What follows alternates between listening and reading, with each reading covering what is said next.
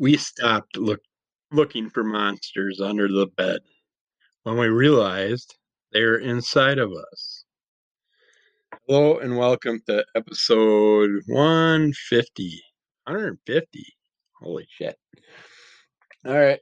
I said that I was going to start cutting episodes once I hit 150, but I'm going to wait till at least 200 since I got some new people coming in. Uh, and today's episode is a MS Deep Dives episode. We're just talking about MS. My wife works for a pharmacy. And in the back room, they have a bunch of old stuff from the past pharmacists and stuff. came across this, the Merck Manual, sixth edition, 1934. And it's this has descriptions of all kinds of diseases and oh. stuff throughout it. And I went and looked through it and found the multiple sclerosis section. And I figured it'd be fun just to go through this.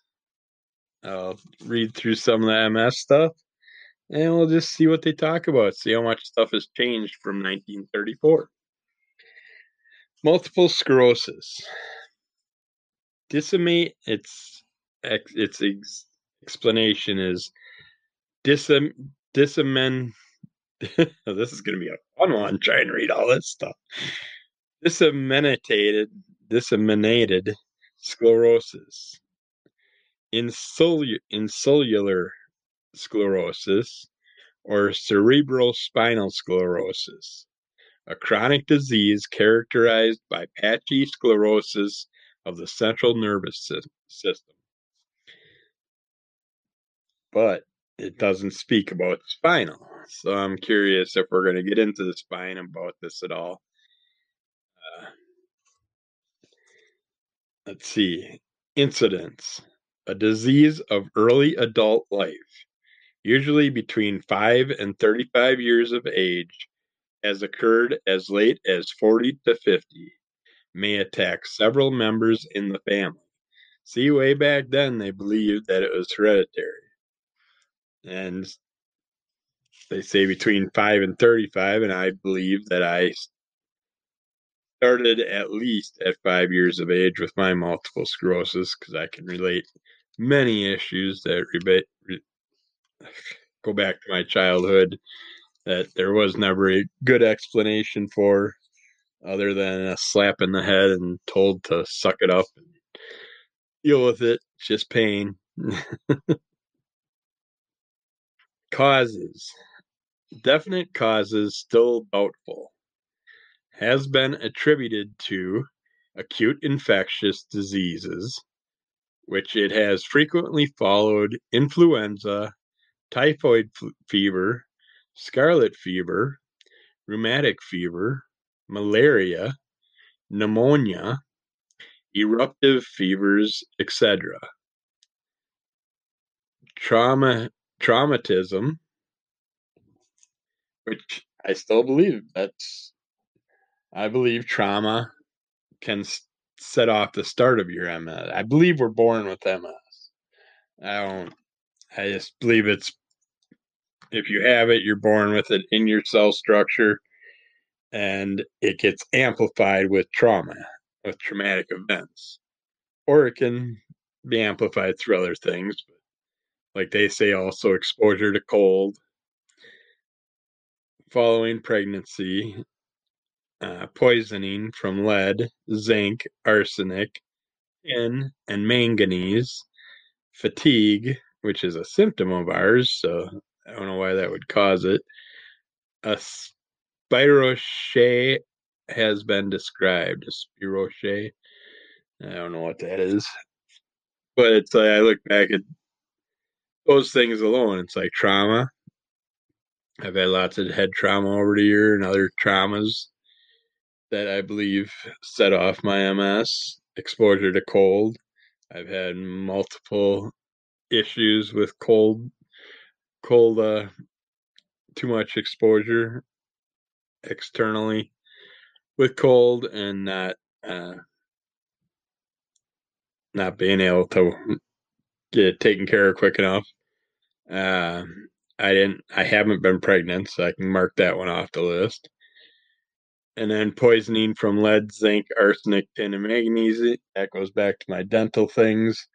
That's why I kept my last chunk of teeth because I still believe those fillings may have uh, mercury in them. Fatigue. I've always had fatigue issues, but I just assumed that was MS. From the MS, that it was increased.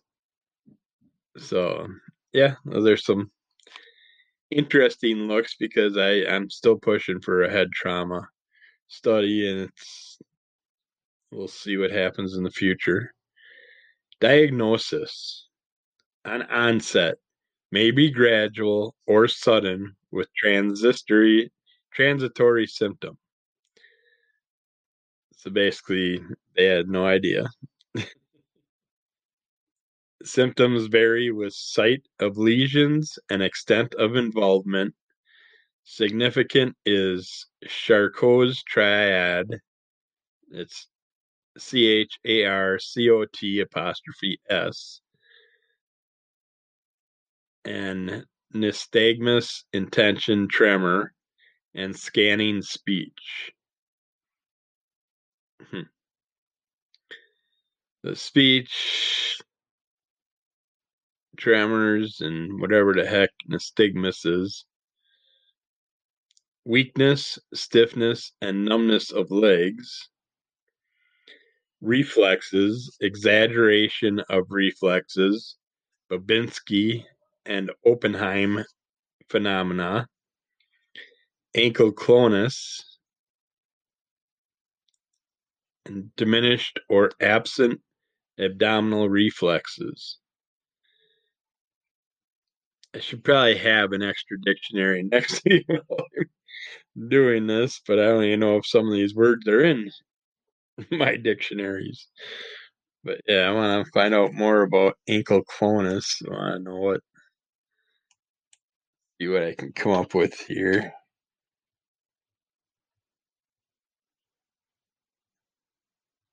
Ankylosing. See if I spelt it right first. Alright. See what they say about that. I don't want images of it. Eh, well, they give clonus. Clonus is involuntary and rhythmic rhythmic muscle contractions caused by a permanent lesion in the descending motor neurons. Clonus may be found at the ankle, patella, triceps, serrae, wrist, jaw, biceps, brachia. In general, clonus may occur in any muscle with a frequency of 5 to 8 hertz, and the average period of oscillations of the ankylosing is approximately 160 to 200 ms. I don't know what those, it's not megahertz or anything. But yeah, it's kind of like a tremor in the foot, which I've had feet tremors, but it's not an ongoing thing. But it's most commonly found at the ankle, which I think that's probably a good good uh prerequisite to having our foot drop issues. That just caught my eye because of me being born with two messed up feet. But it does explain some other things too. But, but yeah, reflexes. Oh, we did that already. Ataxia. Ataxia tremor of upper extremities with tremor of the head, quick and spastic gait. Contrast this hypertonicity and spasticity with hypotonicity of tabes dorsalis. Hopefully, someone listening understands some of the shit I'm saying because I ain't researching all this. I'm just looking at trying to figure out what they're describing back then. Speech slow, deliberate scanning, syllabic, but no slurring, as in general paresis. Paresis. Intention tremor can be controlled voluntarily. Jerky tremor interferes with eating. Vesical symptoms, delayed or hasty micturition,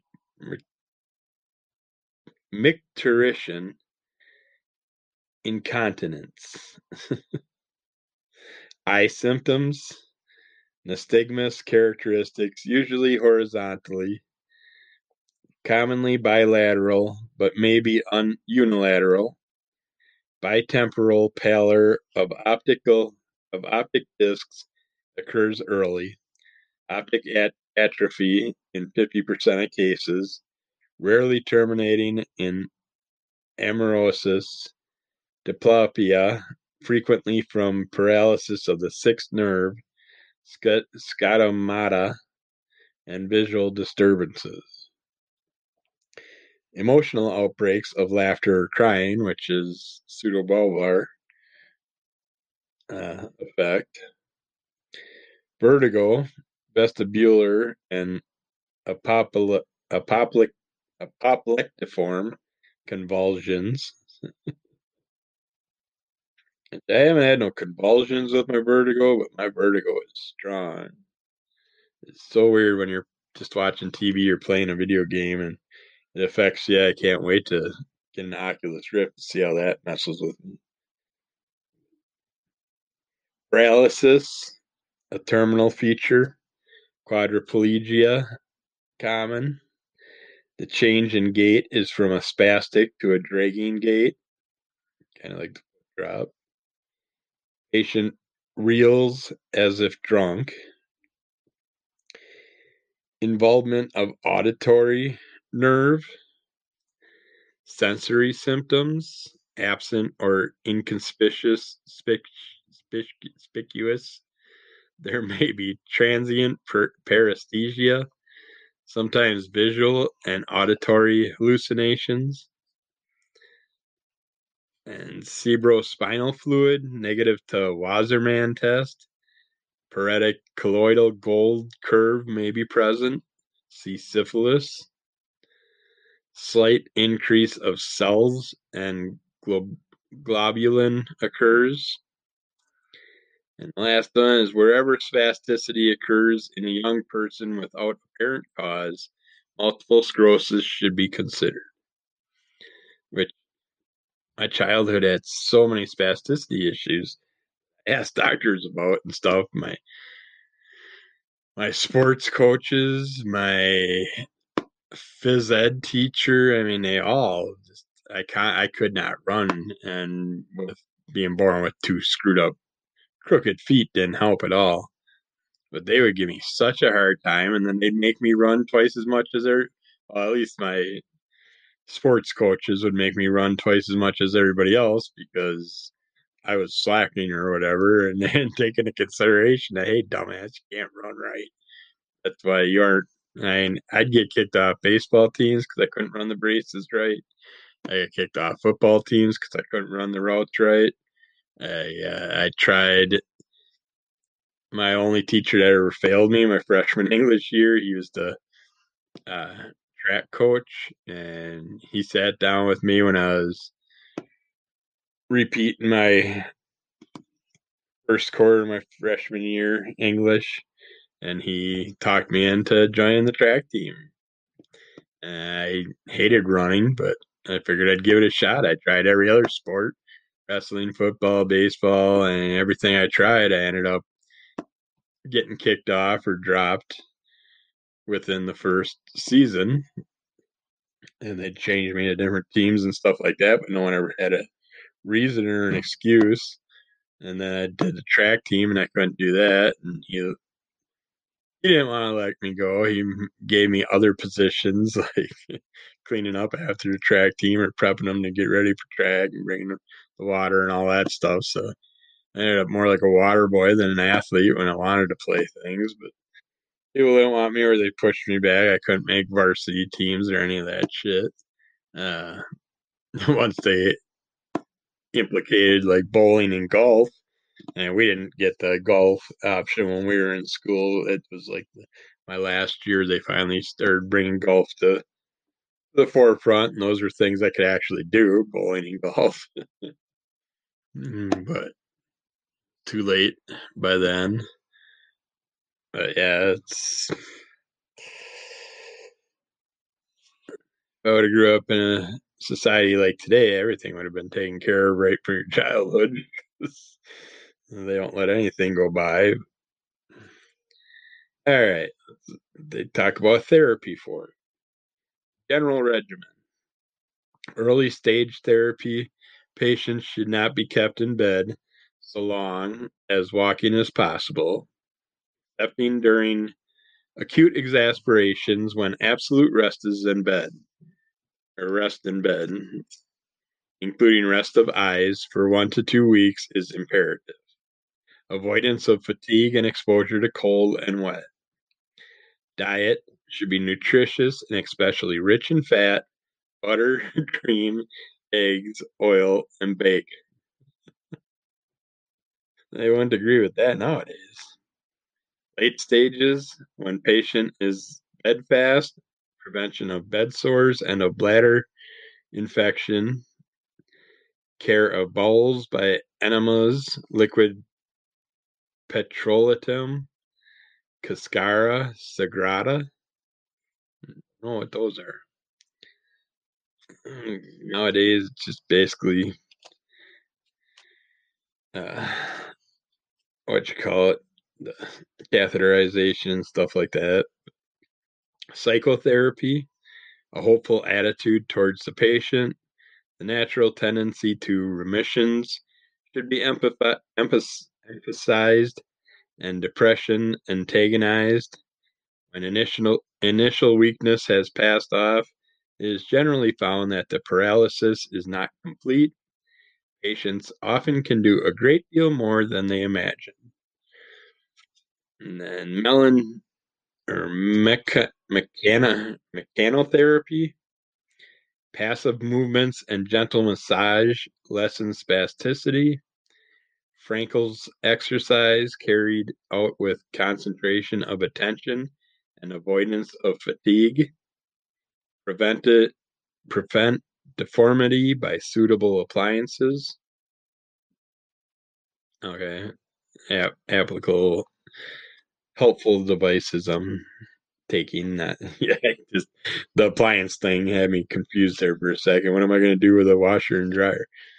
All right, electrotherapy. Eh. If applied to the weaker muscle muscles that are being overstretched by their spastic antagonist, is useful and also has psychic value or phys- yeah, psychic value. But indiscriminately applied, it tends to increase spasticity. I suppose the electric shock just makes the muscles want to go off later on. Possibly. Heat. Warm baths lessen spasticity. So does radiant heat as well as di- diathermy. This is an absolute wrong concept. Many of us with heat have issues. When my shower's too warm and stuff, sometimes I'll fa- face plant the wall or my legs and arms will give out, give out and I can't lift my arms to wash my hair. stuff like that. It's, uh, it's freaky. Alternatives arsenic. In fresh cases, a mild course of arsphenamine, silver arsphenamine, has been especially recommended. In chronic stage, inorganic arsenic, as is in form of Fowler's solution, or subcutaneously, or combined with iron if there is enema, or is is anemia. Sorry. Intramuscular injection of fibrinolysin has secured improvement. Roentgen gene ther- Roentgen therapy may may deserve a trial. I think all it deserves a trial. I ain't sticking arsenic in my system. I mean, crazy. You're just trying to kill us off, aren't they? What the hell? I'm really sorry about the speech. I'd love to hear some feedback. You can always write me at Kevin Kevin the Duck Pool at gmail.com. You can get on my Kevin Klein's Facebook page, whatever. Or on the MS face under the call of MS Facebook page. Leave me some some comments, complain, tell me some good things, whatever. I don't care. But I feel the speech issue is not getting better. I'm not getting back to the dentist till May, which really pisses me off. I was told three weeks soft set, and the three week soft set's over two months out. So hopefully we'll get this figured out. See what happens with it. But all right, symptomatic. The tremor may be somewhat controlled by small doses of phenobarbital. Spasms prevent sleep. Bromide should be given at bedtime. And if this fails, phenobarbital in doses of 0.06 gm and urinary incontinence may be diminished by belladonna, as is tincture of belladonna in doses doses three times a day. I don't know what these doses are 0.6 to 1 cc's three times a day. Uh, Liquoris paticily arsenitis. A drop in water three times daily, increasing as indicated. They're using 30 cc's of that. Ampullus sodicoccylitis, a sterile aqueous solution containing 0.30 gram G, GMs of sodium cacodylate in each cc, amount and frequency of dosage according to indications. Arseni trioxide, ferry reducti are things they use. Uh, division, uh, that's I'm not going to give the amounts. That doesn't make sense because the they're totally different nowadays. How they weigh out things and stuff. But ampullus fibrolizine, fibrolysin. Each ampule contains whatever percent of solution, the equivalent of whatever to thiazinamide. Intramuscularity intramuscularly into gluteal muscle or scapular region every second or third day as indicated. Fibrolysin is usually injected intramuscularly, but may also be used subcutaneously or intravenously. The tubes are easily opened with a small file. It is best to use the entire contents of one tube at each injection. When, however, only a part of the contents of the tube is used. The tube should be immediately resealed by heating the pointed glass in a flame.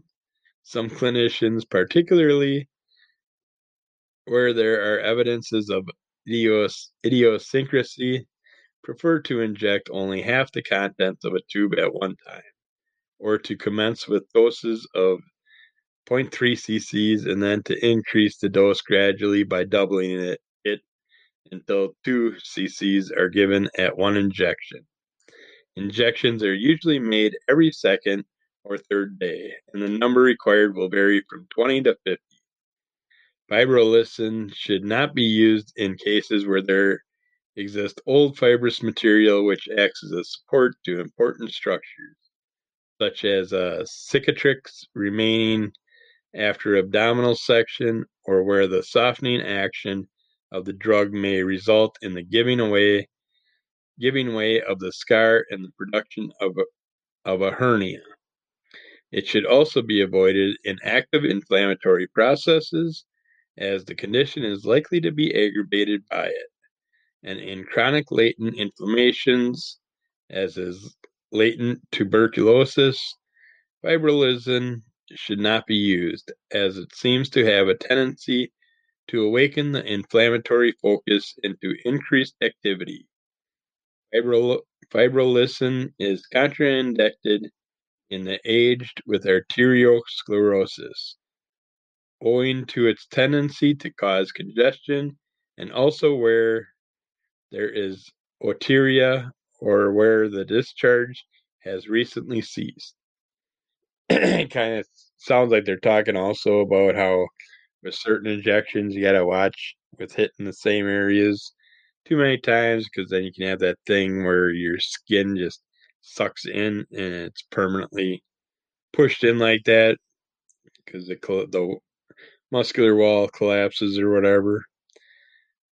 But phenobarbital is also a prescription for MS back then.